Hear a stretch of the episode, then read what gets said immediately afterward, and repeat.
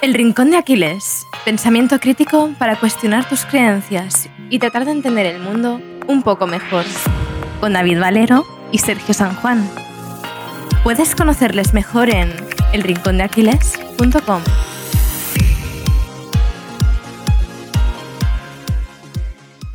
Esta es la charla con Juanjo Velaz, una persona que juguetea con el movimiento, los negocios y las relaciones.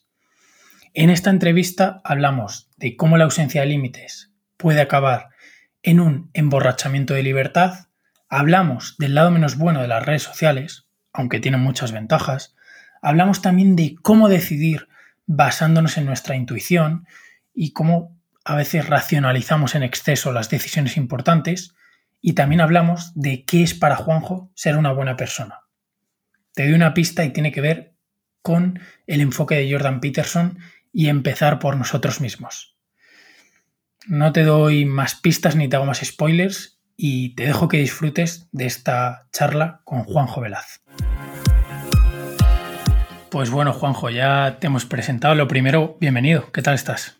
Gracias, no, no, muy bien. Eh, encantado de estar por aquí y, a ver si sale una charla, eh, no iba a decir agradable, pero bueno, al menos divertida o curiosa. ¿Qué tal, David? Seguro que sí. Pues muy bien, Sergio. Eh, bienvenido, Juanjo. Un placer tenerte por aquí. Lo mismo. Para romper el hielo y que la gente te vaya conociendo un poquito mejor, nos ha, nos ha comentado un pajarito que, siendo joven eras partidario de salir de fiesta, ¿no? Para construir eh, redes, para conocer a gente. Entonces la pregunta es, ¿cómo te presentarías en una de esas fiestas? No sé si sigue saliendo lo mismo, pero bueno, si salieras de fiesta, ¿cómo te presentarías? Vi que la respuesta que os dio Joan Tugo aquí fue muy buena y me da vergüenza que yo no tendría una respuesta eh, muy buena así de, de, del Carnegie o algo parecido. No, yo ahora mismo me presento como que, que estoy montando una empresa eh, y, que soy un, chaval español que, que, la mayoría de mi carrera la he hecho, la he hecho en Asia. Eh, pero ahora mismo todo lo que hago es montar básicamente mi empresa y cada vez más destinar mucho tiempo también a temas de... Antes le llamaba deporte, pero ahora empiezo a llamar movimiento, em, porque antes era fútbol y tenis, pero ahora em, empezó hacer mucho temas de calistenia, eh, estirar, eh, escalar y demás. Entonces, la mayoría del tiempo paso haciendo eso y, y trabajando. Nos gusta empezar con una pregunta, Juanjo, que repetimos a la mayoría de personas que se pasan por estos micros, y es, no sé si has visto o te suena el discurso que dio Steve Jobs en Stanford, donde hablaba de cómo esos puntos, esos hitos clave de su vida habían marcado un camino ¿no? que cuando miraba en retrospectiva esos puntos, pues parece que todo cobraba sentido. Entonces, te quiero devolver un poquito esta reflexión de Steve Jobs para preguntarte cuáles son o cuáles han sido esos puntos clave en tu vida, esos hitos que han marcado al Juanjo que tenemos ahora mismo delante.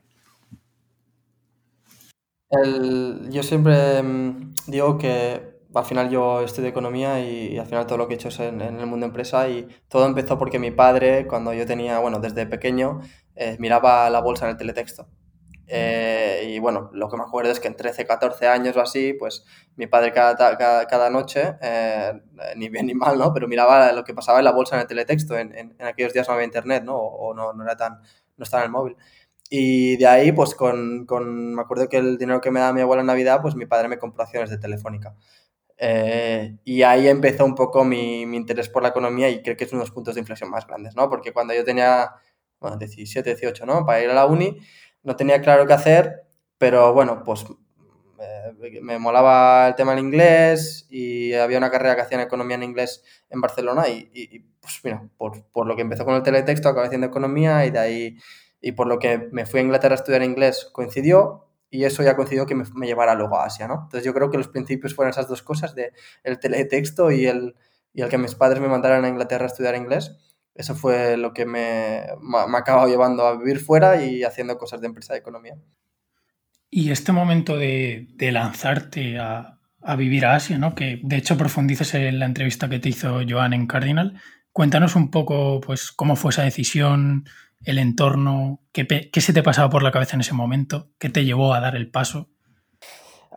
Yo estas decisiones las tomo siempre por instinto, no las pienso demasiado. Uh, yo como lo veo, o sea, esa idea empezó a nacer en, no sé, junio, julio y la tomé en noviembre, ¿no? Y creo que la mayoría de decisiones que tomo son ideas o instintos que, que aparecen porque alguien de mi entorno lo hace o porque algo me, me atrae hacia ello. Y como no soy mucho de racionalizarlas, eh, lo que acaba pasando es que las aparto hasta que vuelven, las aparto y vuelven. Y cuando ya vuelven cinco o seis veces, tomo la decisión. En el caso de Asia, un colega mío eh, que también está en, Twitter, Miki, eh, Miquel Artero, él era dos años o tres años por delante mío en la uni, entonces, y yo vivía con él en, un piso en, Barcelona, y él, pues a los dos años de currar en Deloitte, se fue con Rocket a, Panamá. Y yo, pues bueno, Miki un poco siempre seguía a ver lo que hacía, me, me interesaba mucho cómo llevaba eh, la vida y tal, y dije, hostia, pues yo quiero hacer lo mismo. Entonces dije, ¿qué hace Rocket, básicamente? Y Rocket hacía cosas en LATAM y en Asia, y me atrajo más Asia, no sé por qué realmente, no sé por qué Malasia en específico, y de ahí acabé en Asia, ¿no? Entonces empezó todo con, con, con, mi colega Miki que se fue a Panamá y yo hice un poco los mismos pasos, pero para, para Asia. Oye, Juanjo, y queremos preguntarte sobre muchos temas, pero antes de detenernos en ellos, cuéntanos un poquito en qué estás metido ahora mismo, eh, qué hace Juanjo ahora mismo, porque, bueno, nos comentabas antes fuera de micro que vivías en Berlín, ¿no? Ahora. Sí, eh, vivo en Berlín desde hace un año eh, antes estuve seis años en Asia, eh, uno en Malasia y, los otros en, Singapur, y moviendo mucho por todos los países de Asia. Por curro al final, pues estuve en Pakistán, Bangladesh, Hong Kong, Corea eh, y todos los países del sudeste asiático. Em, estoy montando mi, propia empresa, que es una empresa de, de, de, software. Lo que hacemos es agregar opciones de logística en Asia para que cualquier negocio que tenga que repartir cosas, pues en vez de trabajar directamente con una empresa logística, trabaje con nosotros y tenga todas las opciones disponibles. Eh, el equipo es remoto, eh, la empresa está basada en Singapur eh, y tenemos gente en Filipinas, Tailandia, Vietnam, Singapur, España, yo en Alemania, entonces bastante promulgando un poco con mis ideas a la, vez que montando esta empresa. Y yo quiero profundizar aquí, ¿no? Acabas de hablar del tema de las ideas y bueno, ya sabemos ahora un poco, te tenemos localizado tanto tu camino como tu estado actual a nivel profesional, pero con qué ideas, tú tienes en el estado de Twitter, que me gusta mucho, de hecho, jugueteando con el movimiento, los negocios y las relaciones, ¿no? Eh, ¿Con qué ideas estás jugueteando ahora? ¿Qué ideas te, bueno, no te quitan el sueño, pero como que te mantienen ahí, que se te pasan por la cabeza ahora? Hay yo creo que tres cosas principalmente. Eh, uno es educación de, de, de, de mis hijos, de, bueno, de mis, no, no, de mis hijos, no, de mi hija, ¿no? Por ahora. Eh, me interesa mucho todo eso porque, bueno, eh, creo que los 18, 20, 25 años van a regir un poco como piensa, ¿no? Eso uno. Por otro lado, tomo, hasta ahora le llamaba, como he dicho, deporte, ya empiezo a llamarle movimiento y y salud, ¿no? Eh, hasta ahora el, comer, la nutrición, esto no me importaba mucho eh, porque lo suplía con deporte, pero bueno, ahora todo, todo el concepto este de, movimiento y salud eh, mucho. Y luego mucho sobre alrededor de Cosmo, que es el tercer pilar, ¿no? Cómo se monta una empresa, ¿no? Y eso va desde temas de, de financiación, de cómo crecer, de cómo gestionar los balances y, y, todo, y cómo gestionar un equipo, ¿no?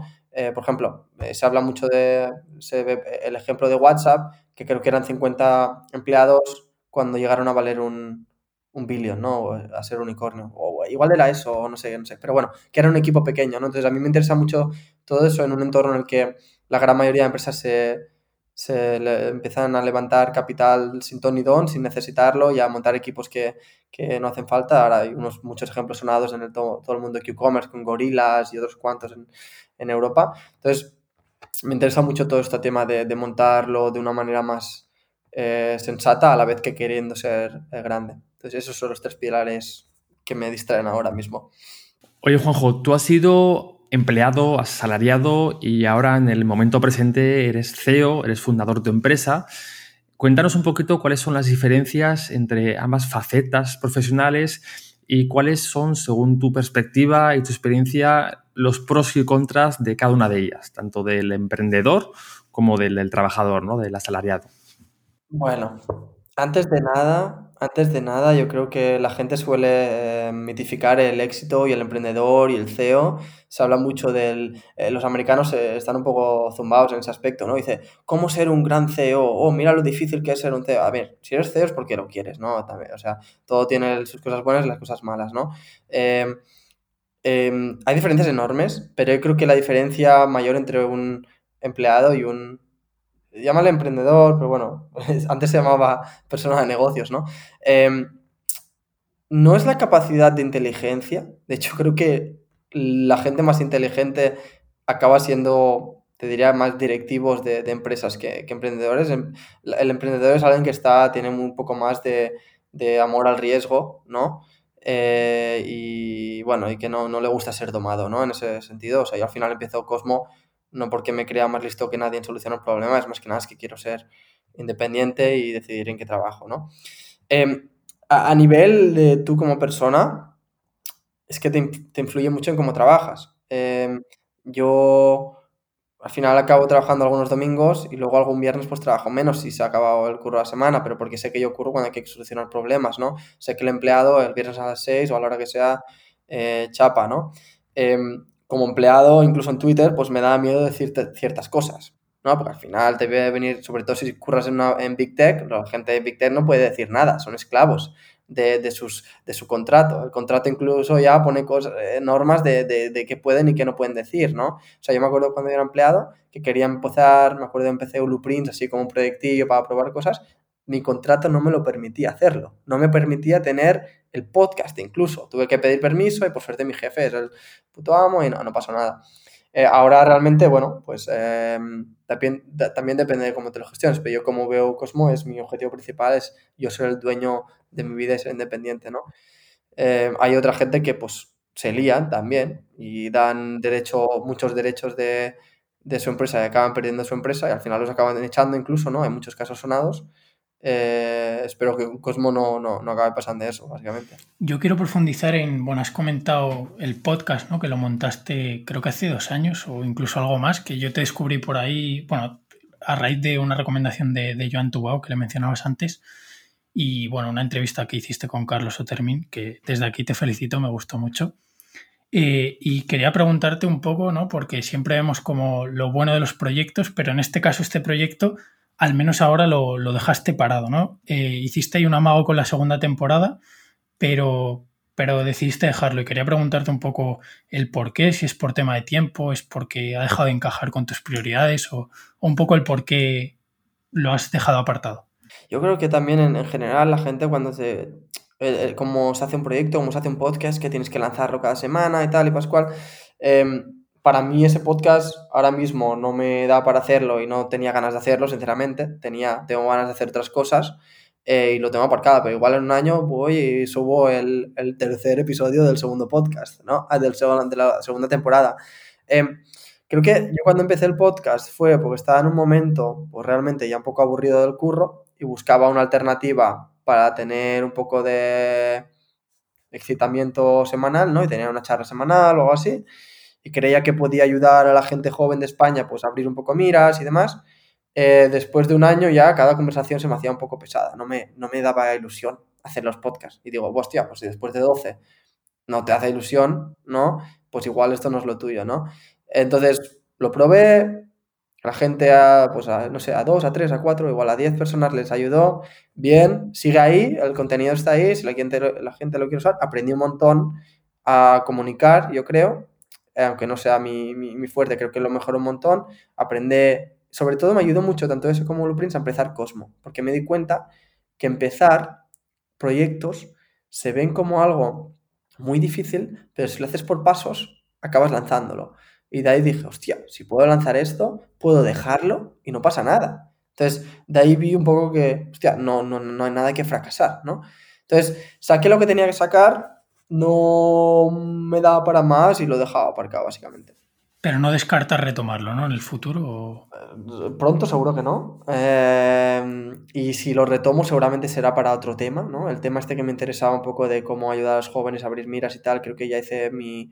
Creo que, no sé, he pasado otro momento en mi vida, ¿no? También, eh, en el cual la carrera profesional me importa un poco menos. eh, sino que trabajo por hacer las cosas que me, que me molan más que por carrera, ¿no?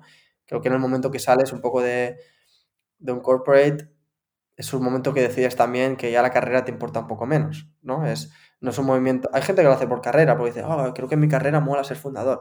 Bueno, yo no lo hago por ser fundador. Eh, entonces, si lo hiciera sería para otros temas, ¿no? De cuando yo, si igual en cinco años digo, hostia, pues puedo ayudar mucho a esta pequeña comunidad con esto y tengo tiempo ahora, igual lo haré.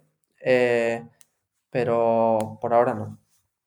Oye, Juanjo, ¿Para ti qué significa construir opciones, construir opcionalidad y cómo sigues construyendo opciones a día de hoy? Pues te diría que ahora las estoy, limitando. Eh, empiezo a creer mucho en el concepto de, creo que se llama limited optionality, ¿no? Eh, creo que hasta ahora me enfocaba mucho siempre en que cualquier cosa que hiciera me diera más opciones, pero me he dado cuenta, eh, bueno, he hablado bastante en Twitter sobre el tema de dónde vivir, porque es un tema que, en el que llevo pensando un año o dos años, sobre todo desde que me mudé a Europa, Creo que a veces, cuanto más opciones tienes, más difícil es tener commitment eh, e incluso decidir, ¿no? Se habla del, caso que si vas al supermercado y tienes 20 marcas de leche, eh, hablo de leche, no de leche de avena, y luego podemos comentar esto, em, es difícil decidir, hostia, ¿cuál, cuál elijo, no? No me, no me líes, ¿no? Eh, entonces, creo que estoy en un punto que las opciones que necesitaba las tengo y las más importantes las quieres limitar, ¿no? Y creo que la más importante es encontrar llámale la mujer de tu vida o quién te vas a casar, o tus hijos, o dónde vivir, o tus amigos, ¿no? Em, hasta ahora yo digo, hostia, tío, he estado en Singapur, he estado en Malasia, he estado por otros países, tengo un montón de opciones eh, de amistad, pero todos esos amigos que he hecho, ahora que estoy aquí, está uno en cada uno del mundo. tengo amigos en Nueva York, tengo un amigo eh, en Dubai, eh, amigos en Singapur, tal, y al final no puedo disfrutarlos cada día. Entonces, esas opciones estuvieron muy bien cuando las tuve, pero yo lo que quiero ahora es limitar más opciones a tres muy buenos amigos donde viva. Quiero, por el hecho de salir fuera, yo siempre digo, lo, lo mejor que he hecho en mi vida es salir fuera, pero a la vez también lo que me ha complicado más la vida. Porque una vez sales fuera, es que ahora cuando tienes que decidir dónde vives, ves, ves a los americanos diciendo, oh, ¿cómo elegir dónde vivir? Es que ya te lías. Ya cualquier opción del mundo, tienes todas las opciones del mundo. Puedo vivir en Paraguay, puedo vivir en España, puedo vivir en Noruega, cómo eliges, ¿no? Y al final, como estamos enfocándolo con mi pareja, que es holandesa, es estamos hablando ahora, ¿no? Hostia, Lisboa, tío, tiene una pinta, volvemos a Singapur, nos quedamos a Alemania tal, y al final hemos dicho, no, no nos liamos. Tiene que ser o cerca de tus padres o cerca de los míos. Es decir, o en Barcelona o alrededores, o en Ámsterdam y alrededores, ¿no? Porque ya tiene que ser o esa opción o la otra, y te limitas opciones. Entonces, eh, y a partir de ahí también vas adentro, ¿no? Con, pues, con, tu entorno ahí, estás mucho más committed, ¿no? Eh, entonces, estoy en un punto de limitar opciones, eh, más que expandirlas, por lo que os he comentado, y bueno, hay muchas más teorías, pero sí que es cierto que los 20 creo que lo que tienes que enfocarte es en, mejorarlas. Pero una vez ya tienes suficientes, ir a gas con ellas, básicamente. Me gusta mucho, Juanjo, esta última reflexión que has comentado ahora. De hecho, el tema de la opcionalidad es un tema que hemos hablado largo y tendido en este podcast. Eh, yo personalmente siempre la defiendo, pero desde un punto de vista saludable, desde un punto de vista que nos permita llegar a alcanzar ese ideal o esa persona en la que nos queremos convertir. Muchas veces no nos damos cuenta de que esa búsqueda constante de la opcionalidad, que además suele estar siempre asociada a un vínculo profesional, nos limita y nos condiciona de esas cosas que son importantes para nosotros. Me explico. En cuanto a esa búsqueda constante de opcionalidad, de generar opciones, de generar toma de decisiones y libertad, nos está limitando y nos está condicionando el, por ejemplo, pues pongo mi caso, ¿no? Para mí importante que es, pues es pasar tiempo con mis padres, es pasar tiempo con mi familia, es tener tiempo para dedicárselo a mis hobbies, es tener tiempo simplemente para descansar, para aburrirme. En cuanto a esa búsqueda constante de querer más y más y más para generar opciones o posibles decisiones futuras, me limita esta parte, pues quizás es hora de replantearme, oye, si de verdad merece la pena luchar esas batallas cuando estoy más pendiente de un futuro hipotético que no tengo muy claro qué puede pasar y realmente me estoy dejando y me estoy perdiendo, hipotecando todo el presente. Creo que se nos olvida muy fácil mm, por diferentes factores, ya sea por el entorno que nos empuja a ello, por la ambición, por la vanidad. ¿Qué piensas, Juanjo, sobre este tema y sobre todo el cómo de fácil es que se nos olvide lo importante de verdad y que se nos olvide al final es muy importante pensar en el futuro, invertir en nuestro futuro, pero sin descuidar el momento presente. Yo creo que ha habido un cambio muy grande en la sociedad, a ver, no, no, no yo, no, tengo 30 años, no tengo 60, pero en el cual carrera ha sobrepasado a todo lo demás. Eh, y bueno, yo estaba en esa trampa también, creo que espero poco a poco salir. Eh, antes de, antes, antes, si hablas con tus abuelos, lo primero te dirán siempre es familia, lo primero, ¿no? El trabajo después. Ahora yo creo que estamos en un punto en que la gente sacrifica familia, salud. Me sorprende mucho cómo la gente se jode la salud en sus 20, sus 30 por, por, por curro o por, por, dinero. O sea, realmente me... Pero bueno, al final, si la sociedad juega eso y somos monos que están compitiendo por estatus, al final tú haces el mismo juego, ¿no? Eh, pero es que el ejemplo perfecto de cómo la opcionalidad es una trampa es... Eh, en finanzas, las opciones, tú puedes tener opciones muy buenas que si no las ejecutas, eh, expiran. ¿no? Entonces, tú tienes que entender un poco, hostia, hay que generar estas opciones, pero si no las ejecuto, se expiran, ¿no? Eh, y, esa parte la gente se le olvida un poco, ¿no? Yo, yo, lo explico mucho con el, si hablas con dinero, ¿no? Dices, hostia, te vas a currar a San Francisco y te va todo muy bien y empiezas a ganar mucha pasta, ¿no? Dices, hostia, los primeros 100.000 pavos, dices, hostia, ahora tengo opciones guay, ¿no? Porque tengo ahorros, puedo vivir un tiempo con esto, si me echan no pasa nada, tal. Llegas a los 500.000 y dices, hostia, ahora sí, ¿eh? Ahora sí, ahora ya me puedo comprar una casa, tal.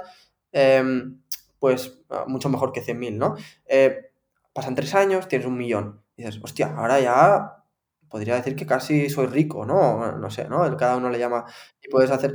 Pero es que ya tienes 40 años ya eh, los 100.000 pavos que tenías 10 eh, años antes o los que fueran, tú te podías pegar un viaje muy guay con tus colegas antes de tener familia y lo hubieses disfrutado un montón. El millón ese con 40 años, pues bueno, te ha dado muchas opciones hasta ahora, pero es que has perdido muchas porque han expirado por el camino, ¿no?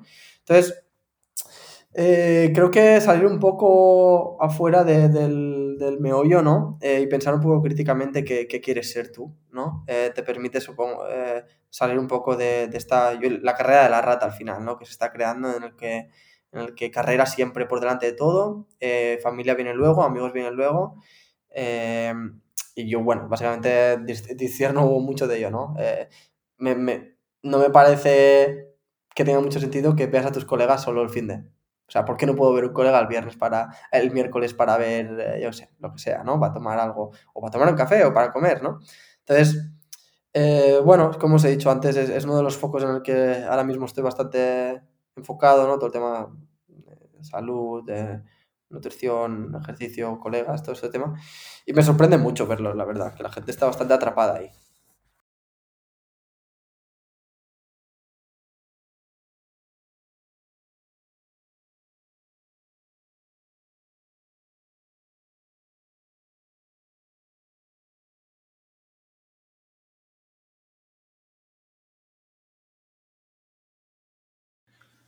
Antes nos comentabas, Juanjo, tu experiencia como trabajador, tu experiencia como CEO, como fundador y las diferencias, los pros y los contras de cada una de estas facetas. Muchas veces eh, tendemos a pensar de que el emprendedor, de que el autónomo es mucho más libre porque no tiene jefe, no tiene horarios, es su propio jefe, ¿no? Que se, se tiende a decir. Pero el entorno y mi experiencia cada vez me demuestran lo contrario, que precisamente el autónomo, el freelance, es precisamente la persona que más esclava es, en este caso, no de un jefe, sino de sí mismo.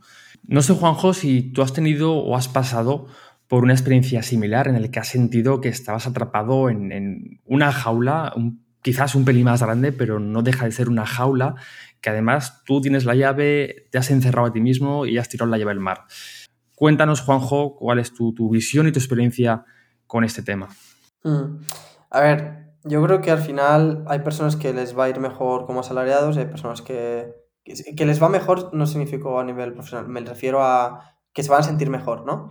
Eh, cada, yo creo que, creo que la variable más importante para diferenciar es el apetito al riesgo que quieras tener, ¿no?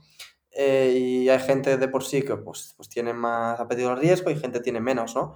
Eh, cuanto, más apetito al riesgo, pues seguramente eh, menos valor verás en estar en un lugar seguro, cuanto menos, pues más valor verás en estar en un, valor seguro, en un lugar seguro. Y luego sobre lo de atraparte en una jaula un poco más grande, a ver, sí, yo he tenido mis momentos así también, pero creo que es depende de lo que quieras montar la empresa, ¿no? Eh, si quieres la, montar la empresa para eh, simplemente como objetivo económico, eh, que obviamente es un valor muy importante, ¿no? O sea, obviamente parte de la razón por la que monto Cosmo es que quiero hacer pasta, ¿no? Hay otras, pero no voy a engañar, no, no, monto Cosmo para cambiar el mundo, ¿eh? como dice la gente, ¿no?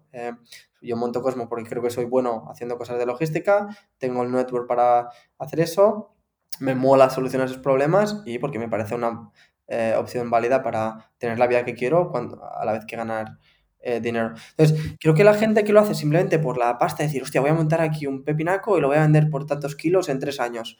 Eh, creo que sí que están atrapados, simplemente están en, una jaula de, otro color si tú tienes muy claro las razones por las que montas la empresa, que una de ellas puede ser esa, ¿no? Pero que, hay otras, eh, creo que, eh, y no te olvidas de, esos temas personales de los que comentabas, eh, creo que, bueno, pues igual 100% libre no eres, ¿no? Tampoco sé, tampoco sé si lo mejor que puedes hacer es ser 100% libre, creo que un poco de barreras te ayudan a, a moverte, pero tienes mucho más control, creo. Y una, última cosa, si una última cosa ya para cerrar esto, em, has hablado de ser 100% libre, que ahora aquí, dependiendo de qué entendamos por libertad, ¿no? ¿Qué entiendes tú por libertad? ¿O qué sería para ti el ser completamente libre? Si es que se puede alcanzar, ¿no? yo, creía, yo creía en, en, ser 100% libre antes, hace unos años, no hace muchos. Em, y ahora cada vez veo que al final siempre, lo, sin tener, como se dice, constraints, ¿no? Sin tener como barreras o guías, esa libertad te puede emborrachar, básicamente, ¿no? Eh, creo que para mí lo que significa libertad es poder decir lo que, lo que pienso y hacer lo que pienso, básicamente, ¿no? En el momento que, que sientes que no puedes decir lo que piensas eh, por miedo a, o que no puedes hacer lo que quieras porque tienes que hacer algo que no te apetece, básicamente, pierdes libertad. Creo que perder un poco de ella es necesario, porque creo que bueno, se habla mucho de esto de derechos, derechos, derechos, ¿no? Creo que sin responsabilidades al final no disfrutar los derechos, ¿no? Sin currar seguramente será jodido disfrutar las vacaciones, sin salir a, sin ir al gimnasio no te vas a poner fuerte, ¿no? Creo que es importante poner esos, esos, esas barras, ¿no? Un poco en, en cada cosa que hagas, eh, más que ser 100% libre y yo creo que esa idea pinta muy bien, pero yo creo que poca gente es capaz de ser feliz en ese, en ese clima. Yo, bueno, habéis abierto varios melones y me estado guardando las ideas, eh, pero yo estoy bastante de acuerdo con esto último que, comentas, Juanjo. O sea, creo que no hay, por resumirlo en una frase, no hay libertad sin responsabilidad, ¿no? O sea, tú no eres libre si no eres responsable de, o sea, tú no vas a ser libre a nivel de movimiento, ¿no? Por, por tocar uno de los temas, si no te tienes ese límite o esa constancia a la hora de entrenar. O sea, es como hay días que vas a tener que entrenar aunque no te apetezca para luego pues poder moverte, estar sano, estar fuerte, tener masa muscular, etcétera, etcétera, ¿no? Entonces yo estoy bastante de acuerdo con la parte de, bueno, de los límites y, lo hilo un poco también con, la opcionalidad, ¿no? Que, que o te pones límites o al final el, dinero, ¿no? Ponías el ejemplo de 100.000, luego medio millón, luego un millón y nunca es suficiente y yo creo que es porque, primero, no tenemos límite y segundo, nos olvidamos de que, bueno, que al final dinero, tener dinero, ganar dinero, ¿para qué, no? Si luego no puedes compartirlo con tu familia o no puedes estar con tu pareja o no puedes ver crecer a, tu hija, ¿para qué quieres ganar dinero, no? ¿Y cuándo va a ser suficiente? es que no hay límite porque estos temas no son en valor absoluto. Si fuera valor absoluto habría límites, es siempre relativo, ¿no? Tú siempre te comparas al vecino, ¿no? Eh, siempre va a haber alguien que tenga más que tú, a no ser que sea Elon Musk eh, que bueno, que seguramente hay alguno más con Elon Musk y no lo sabemos, pero bueno, siempre va a haber, incluso Elon Musk no tiene límite, ¿no? Em, hay, hay, un cuento que, lo, que no sé de dónde lo cuentan, creo que lo cuenta Taleb, que de este banquero americano que, que va, va, a una isla griega en verano, está ahí y ve que, que, siempre hay un pesquero, un barquito pequeño que viene cada día, ¿no? Con cuatro peces y lo venden ahí al restaurante de turno y tal. Y al tercer día el banquero le va y dice, oye tío, ¿sabes lo que podemos hacer? Te puedo invertir eh, para que te compres un barco más grande eh, y luego poco a poco montar una flota más grande eh, y tienes una empresa, te vienes a vivir conmigo a Nueva York, salimos a los mercados públicos y te forras. Y dice, ¿y luego qué? Y dice, no, y luego te puedes comprar una casa aquí en la isla y venir aquí a veranear. Y, y- el pescador dice, pero si ya vivo aquí todo el año, ¿no? O sea, ¿para qué me tengo que ir a Nueva York para venir aquí dos semanas, ¿no? Y eso, eso incluso a veces me hace pensar a mí, ¿no? Es, eh, me voy afuera a currar eh, por A o por B para volver los veranos a mi pueblo y estar ahí de puta madre cuando digo, cuando mis colegas están ahí, ¿sabes? Todo el año, eh, genial, ¿no? Entonces, creo que esta- no sé si he contado la historia perfectamente, ¿no? Pero eh, creo, seguramente no es exactamente así, pero bueno, la idea se, se concibe. Eh, a mí estas cosas me dan de pensar muchas veces, ¿no? Y también me- eso, por eso soy bastante, bueno, no voy a decir anti gran ciudad, porque hace- creo que hay cosas buenas, pero mm, cada vez veo menos sentido a, a seguir ese, ese camino. Oye, Juanjo, con esto de la opcionalidad ha salido el tema de, de cómo ponernos límites, ¿no? Cuándo decirnos a nosotros mismos o cuándo detectar ese punto de inflexión donde ya esa búsqueda de opciones nos perjudica en, en nuestro día a día, ¿no? Ya no significa, ya no estamos invirtiendo en un futuro, sino que nos estamos perjudicando tanto en el presente como en el futuro. Y esto lo relaciono con, con temas como la ambición, como el estatus, que son conceptos que siempre nos incitan a querer más, a buscar esa validación de los demás, a no conformarnos con lo que tenemos y a que si nuestra empresa o nuestra carrera profesional eh, va genial y sigue creciendo, siempre queremos un poquito más. Parece que, que nunca es suficiente, ¿no? Entonces te quiero preguntar, Juanjo, ¿cómo controlas tú la ambición, cómo controlas este juego de estatus para que no te pase factura, para que realmente no hagas más de lo que te gustaría hacer?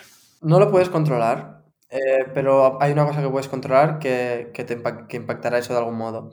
Em, depende de la gente que te rodees, competirás a una cosa o a la otra. Entonces, em, creo que tú lo que puedes decidir, en cierto modo, es de quién te rodeas. Em, y depende de esa gente, jugarás a un juego o al otro.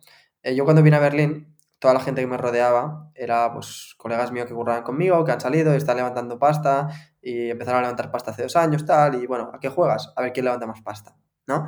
Em, cuando estoy en mi pueblo con mis colegas de toda la vida, el juego acaba siendo a ver quién gana tenis o a ver quién sube más rápido al pico de la montaña o a ver quién eh, o a ver de qué nos reímos del Barça o del Madrid, básicamente, ¿no? Em, y cuando estoy en Singapur, pues eh, a ver quién tiene más pasta, ¿no? Entonces, em, creo que al final tú no puedes decir qué vida te ha tocado, creo que todo depende de la suerte y de hecho creo que no decides nada, realmente creo que es todo suerte, pero entonces creo que acabas adaptando distintos em, climas, no sé, cómo se llama, environments, pero que entornos, distintos entornos, y en base a eso juegas a un juego o al otro. Entonces, lo que creo que debes ser consciente es, ¿quiero jugar este juego o no? Y hay veces que, que te toca jugar ese juego, ¿no? Y tienes que ser bueno jugándolo. Creo que debes ser bueno jugando a, muchos juegos, ¿no? Em, entonces, creo que Ismael Clemente eh, eh, comenta, comenta que dice, cultura es saber hablar con, con el, con, con el que tiene, con el tío más inteligente y con el tío más tonto, ¿no? Entonces, creo que saber jugar distintos juegos te permite, eh, bueno, te, te- mejora un poco tu situación en, en la vida, pero tienes que ser consciente de a qué juego quieres jugar y, y olvidarte esos status games. Creo que lo de status game al final es un juego de suma cero que, que- que- que te mata, nunca te va a hacer feliz, básicamente. Y sobre lo que decías del presente, es que es un tema complicado, pero yo siempre lo veo. Si en mis mejores momentos en la vida son cuando no he pensado qué hago en dos horas, eh, sino que estoy en la zona haciendo algo y no pienso qué voy a hacer para cenar o qué voy a hacer mañana y tal. Mis momentos más jodidos son los que pienso, hostia, ¿qué hacemos en tres findes, no? Y planear un poco, ¿qué hacemos en Navidad y tal? Eso es porque tu presente no te hace estar feliz, no estás en el presente, básicamente. Tu cabeza está en otro lado porque no está, no está bien donde estás. Y yo también, bueno, lo comentabas en, en la entrevista con Joan, ¿no? También cómo enfocas tú tu entorno, ¿no? Tú puedes ver un colega de, clase de la uni que lo peta y verlo como decir, oye, jo, este cabrón tengo que ganar más que él, o puedes verlo como, joder, yo conozco a este tío y este tío me puede hacer ganar más dinero, porque le conozco, porque puedo relacionarme con él, acceder a sus contactos, o sea que creo que también es, aparte de, bueno, de elegir el entorno, ¿no? Eh, que bueno, lo hilo con el tema de la suerte, que quien elige su entorno, también, también os digo, pero bueno, el ver cómo, cómo ves a tu entorno, ¿no? O sea, un compañero de clase lo peta, eh, bueno, lo puedes ver como una oportunidad en vez de como, joder, tengo que tener más que este tío, tengo que hacerlo mejor que este tío. Creo que eh, normalmente en tus, cuanto más joven eres, más odio tienes, porque tienes em, emociones más fuertes, suele ser más blanco-negro. Em, eh, odio igual, envidia o estos temas. Y a la medida que creces o maduras, em, ese odio puede transformarse en, en admiración o en, o en colaboración. y creo que eh, mover esas emociones más hacia el lado te, tanto te calma más a ti, te reducen el estrés, ¿no? Eh, como te pueden permitir llegar a oportunidades que a, partir de estas personas, ¿no? También es un tema, ¿no? Que depende mucho de la conexión que tengas con una persona. Estoy pensando de gente a mi alrededor a la que les ha ido bien, pero son amigos de verdad. Hostia, eso me alegra, porque sé que si esta persona está feliz, va a estar feliz conmigo, eh, más allá de, lo profesional, económico y demás, ¿no? A nivel, la relación va a ser más fuerte, vamos a aprender juntos y demás. Con alguien que igual no te llevas tan bien, eh, creo que es más difícil esa reciprocidad, ¿no? Eh, es, jodido gestionarla, pero creo que cambiar el, odio, cuando te das cuenta que tienes odio y envidia, decir, no, no tiene ningún sentido, vamos a cambiar la mente y, pasar esto que sea más colaboración y, admiración, ¿no? Porque al final cuando tú admiras a alguien, cuando tú le dices, oye, tío, no sé, qué bien te queda esta camiseta, ¿no? Eh, en vez de decir, cuando dices algo positivo, a esa persona le vas a caer bien y, de por sí luego la relación va a ser más, más interesante, ¿no? Eh, pero bueno, y eso es un cambio que, he hecho en los últimos, aún tengo la parte negativa, supongo, que me he dado cuenta en los últimos dos años, pero que yo creo que pasa de por sí, no, no la gestionas mucho, la verdad. Juanjo, creo que el tema del entorno entronca muy bien con otro tema que quiero rescatar ahora, que es el de las redes sociales, que bueno, más de una ocasión hemos hablado, pues eh, cómo las vemos nosotros ¿no? en este podcast, que al final pues, no dejan de ser una herramienta que puede ser o muy maravillosa o muy perjudicial, ¿no? como el típico ejemplo que se pone del cuchillo, que lo puedes usar pues, para cortar una manzana, para pelear una manzana o para matar a alguien. Quiero preguntarte, Juanjo, ¿cómo limitas o cómo te aprovechas de este entorno en las redes sociales y cuál es tu experiencia con ellas? Eh, tanto la parte buena como la parte que quizás no te guste tanto de ellas? Hasta ahora no lo hacía por, el miedo a que alguien se enfadara si no lo seguía o si lo muteaba. Ahora muteo y no sigo, pero guau, pero mansalva. Eh, ahora eh, todo el que veo que escribe algo para generar seguidores o likes, la, la que lo vea dos veces ya lo, apago. Em, pues te, está quedando sorísimo, Juanjo. No, poco a poco, a ver, es, es, difícil. Eh, Joan Tuba, de hecho, dice que, que, si no te gusta tu Twitter es porque lo gestionas mal. Eh, sí, no, creo que es difícil gestionarlo porque cada vez hay más, se ha creado este nuevo rol del, del creador de audiencias, ¿no? Eh, y hay gente que lo hace bien, eh, pero hay gente que se pasa y al final Twitter te lo sigue metiendo ahí, ¿no? En, un embudo. Yo creo que en general, yo solo tengo Twitter desde hace tres años, o no, desde hace cuatro años no tengo nada más. Eh, bueno, tengo LinkedIn por, por curro más que nada y realmente me ayuda para vender, pero creo que en general es negativo, es neto negativo, en general. creo que simplemente, pues a ver, yo lo uso bastante. Creo que para consumir puedes sacar mucho, pero a la que empiezas a crear en general creo que es neto negativo.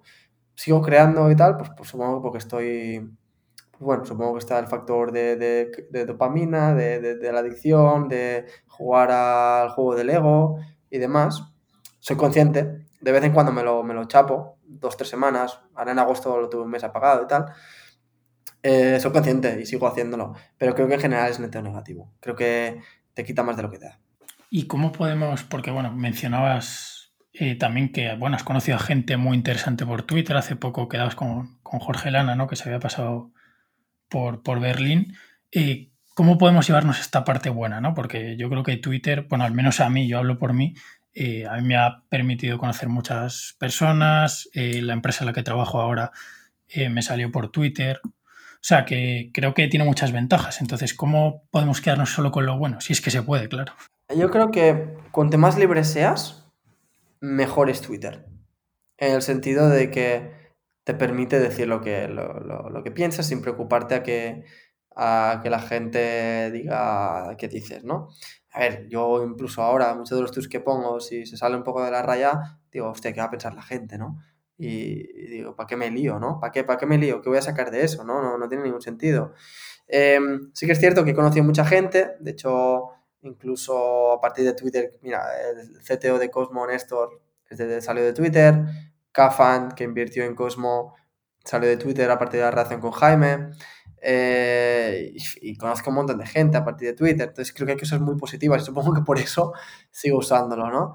Creo que yo el modelo que voy a seguir es eh, eh, no tenerlo en el móvil, ¿no? Que no lo tengo en el móvil, por ejemplo, limitártelo a, a X minutos al día em, y hacer igual dos meses sí, un mes no, no sé, pero creo que limitarte mucho para que no te cree la adicción. No he llegado yo a ese punto de gestionarlo bien, eh, y me gusta, he pasado bastante tiempo al día, la verdad, tanto creando como, como leyendo. Y no sé, es un tema complicado. Eh, no, tengo, no tengo la respuesta, la verdad.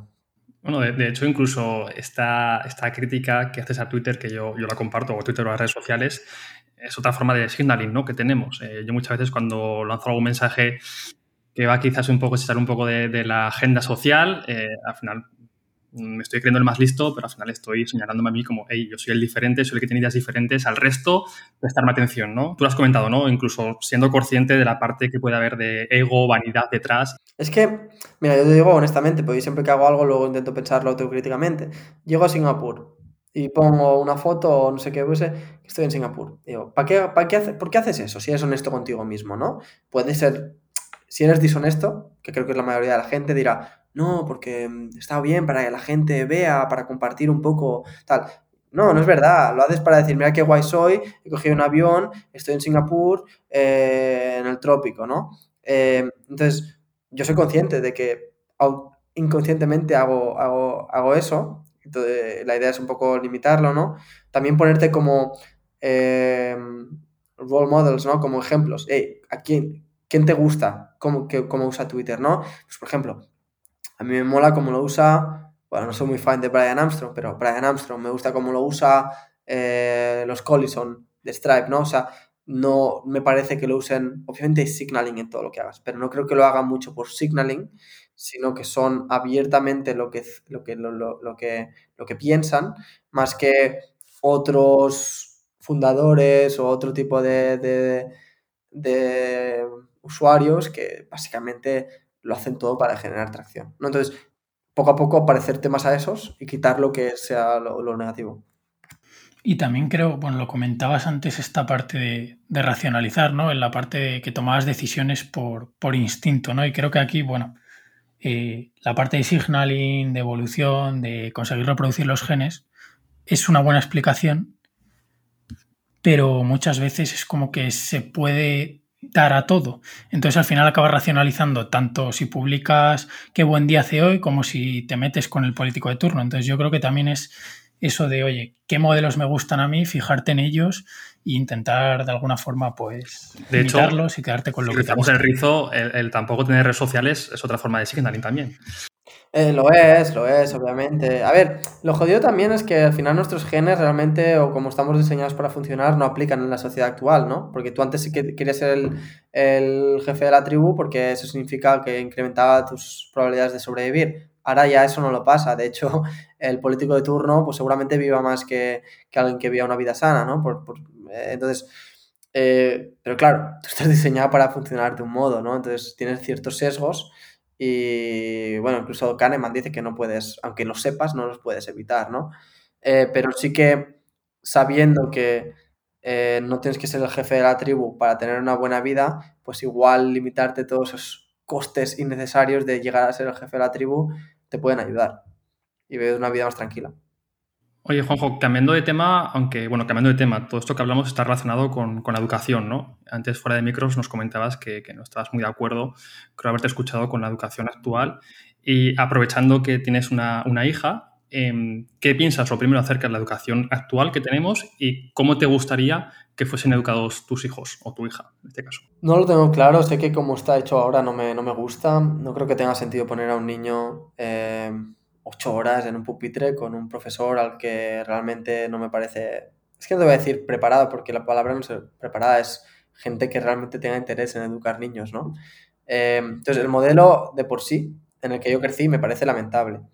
Eh, creo que las alternativas de hoy, básicamente, que es o haces eh, en casa, ¿no? homeschooling, o pocos colegios alternativos, rollo Montessori, y otros más, están ahí. ¿Qué, ¿Cuáles son los problemas?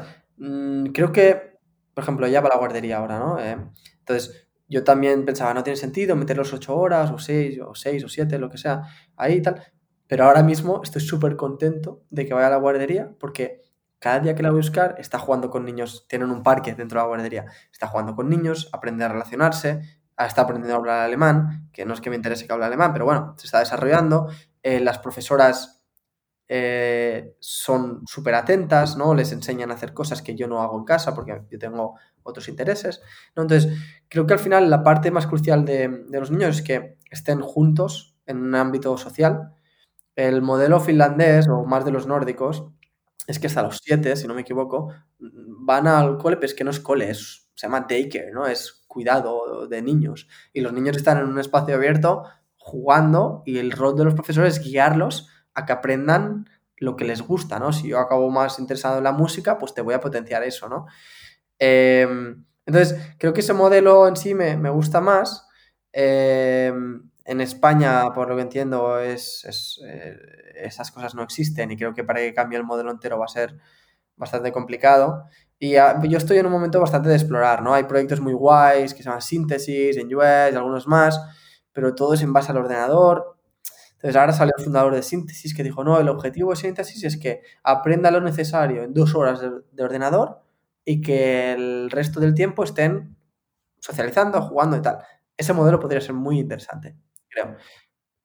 Hace muy poquito escuchaba una crítica de Arturo Pérez Reverte sobre el sistema educativo actual, el modelo que tenemos al menos en España, y criticaba las consecuencias de educar bajo una misma tabla rasa a todos los niños y niñas.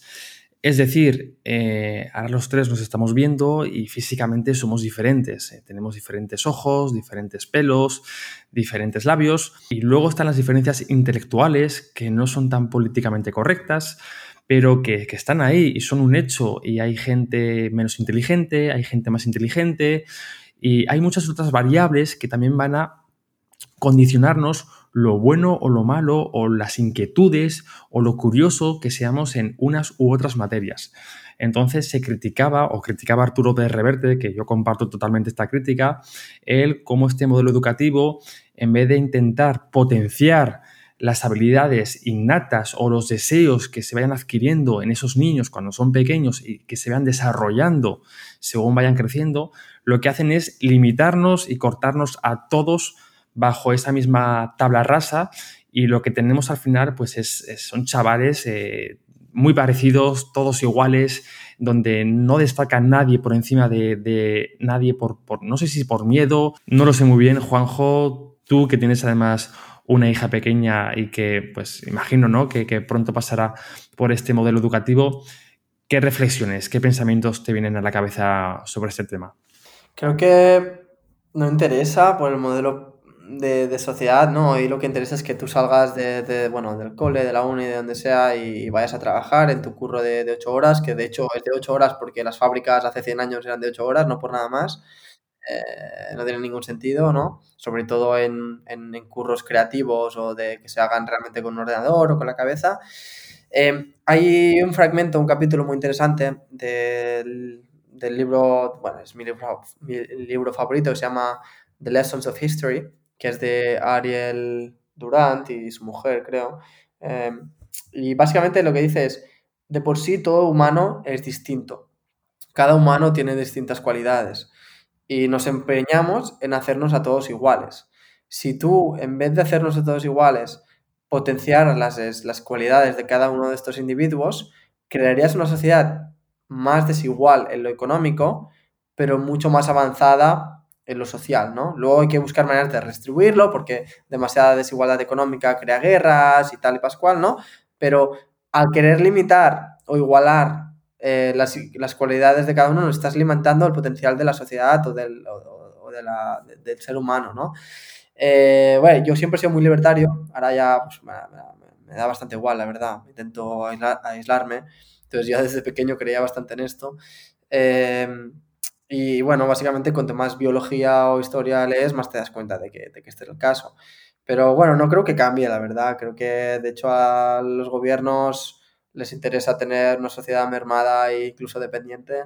Eh, y bueno, espero, bueno, igual cambia si en los próximos 20 años, que yo creo que pasará, algún estado eh, falla, y yo creo que pasará, creo que los estados como los conocemos van a desaparecer y espero que nos vayamos a ciudades-estado, igual es un poco utópico, pero creo que pasará. Igual a partir de ahí todo se privatiza y, y la educación empieza a ser un poco más independiente, no sé, pero no lo veo pasando los próximos 10, la verdad.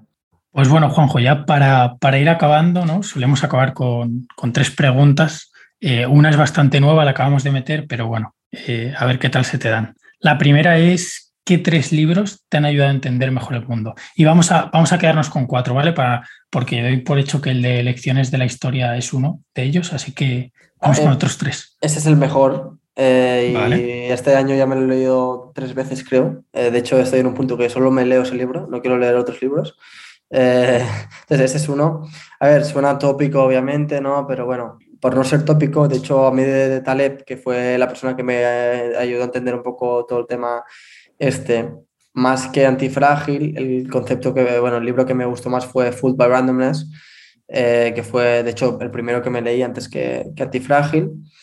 Em, a ver, es que claro, es que me da vergüenza porque estoy diciendo tópicos, ¿no? Em, Sapiens me ayudó mucho a tener una mentalidad paleo, ¿no? A decir, hostia, al final hemos sido monos hasta, hasta, hasta ayer, ¿no? Entonces, ¿por qué vivimos distinto, ¿no? Y, a partir de ahí es donde empecé con un poco yendo adentro de todo el tema de cómo comemos, cómo nos movemos y demás, y, y descubrí a Ido Portal, que recomiendo mucho a la gente que se mire vídeos y entrevistas de Ido Portal, que para mí es una de las, te diría, no es un libro, pero la persona que me ha ayudado, bueno, a empezar este pilar, ¿no? De, de general de, de movimiento, lo empezó hace tres años. Eh, Creo que es una persona muy interesante, más allá del, de lo que haces filosóficamente, como, por qué lo hace, ¿no? Y a ver, te voy a decir libro así más menos tópico.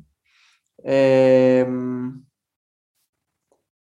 a ver, hay un libro de, creo que se llama Beck de Ver, ¿no? Eh, que se pronuncia Beck de Ver, que se llama El amor dura tres años, eh, que es una novela, entonces por cambiar un poquito, que lo leí, lo leí hace 2014, 15 me, gustó mucho, me gustó mucho. Y lo voy a releer, de hecho lo tengo, lo tengo en casa y lo voy a releer. Entonces te diría esos. Perfecto, eh, bueno, como siempre los anotamos, los dejaremos todos en las notas del episodio. Y última pregunta, Juanjo, em, una de las ideas de este proyecto, de este podcast, es mejorar como personas, pero por otro lado nos parece muy atrevido el decirle a la gente qué significa ser una buena persona. Pues igual que hemos hablado antes del éxito, ¿no? Cada uno tenemos una concepción diferente de qué es esto de ser buena persona y te quiero devolver la pregunta, ¿qué es para Juanjo ser una buena persona? Pues yo creo que nos leamos mucho con esto de ser buena persona y lo que, lo que hay que hacer es un poco la mejor versión de, de, lo que tú eres, más que creo que, y lo enlazo un poco al tema este ¿no? de, querer solucionar el mundo, creo que primero hay que estar bien con uno mismo, luego con, con tu familia, luego con tu comunidad y luego igual si quieres con tu pueblo o ciudad, pero ya no te líes a ir al país y, y al mundo, ¿no? Entonces, Creo que tienes que entender quién eres, ese es tu único objetivo, creo que tienes que, tener y, saber qué te hace feliz. Y una vez eres feliz, yo creo que vas a ser buena persona. Creo que si piensas en, toda la gente que es mala persona es porque están, están amargados, ¿no? O, algo les falla en la vida. Entonces, creo que la solución a esto es enfocarte en ser, ser feliz por ti mismo, ¿no? Estar sano, moverte, tener relaciones sanas, eh, hacer algo que te llene, ¿no? Eh, y luego lo demás viene a partir de ahí. Me, recuerda mucho y me gusta mucho tu contestación a la famosa idea de Clean Room de, Jordan Peterson, ¿no? De, empieza desde dentro y a partir de ahí trabaja, trabaja hacia afuera. Sí, sí, sí. Es que, es que si tú no estás bien, ¿cómo, cómo vas a ayudar tú al, al mundo si, tú, si, tú estás, si, tú, si tú estás jodido? O sea, ¿cómo, cómo, ¿qué vas a solucionar problemas del mundo si no tienes la cama hecha, ¿no? Es lo que dice Jordan Peterson, ¿no? Creo. Entonces empieza, empieza por, por ti, ¿no? Y luego lo demás yo creo que cae por sí solo. Pues yo creo que cerramos con este buen consejo, ¿no? De empezar por lo propio, empezar ordenando o haciendo la cama. Y bueno, Juanjo, eh, ¿dónde te puede encontrar la gente que quiera profundizar? Más que nada en, en Twitter, JJBelaCS, eh, y básicamente estoy solo ahí. Eh, tengo los podcasts que hice en su día y demás, pero bueno, básicamente en Twitter. Pues Juanjo, muchas gracias eh, por pasarte por nuestros micros. Ha sido un placer escucharte. Un abrazo. Muchas gracias, gracias Juanjo. Un saludo. Chao, chao. Si te ha gustado este episodio, compártelo. Puede que a alguien le sirva. Y si quieres estar al tanto de todo lo nuevo, no te olvides de seguirnos en redes sociales y en nuestra web, elrincondeaquiles.com.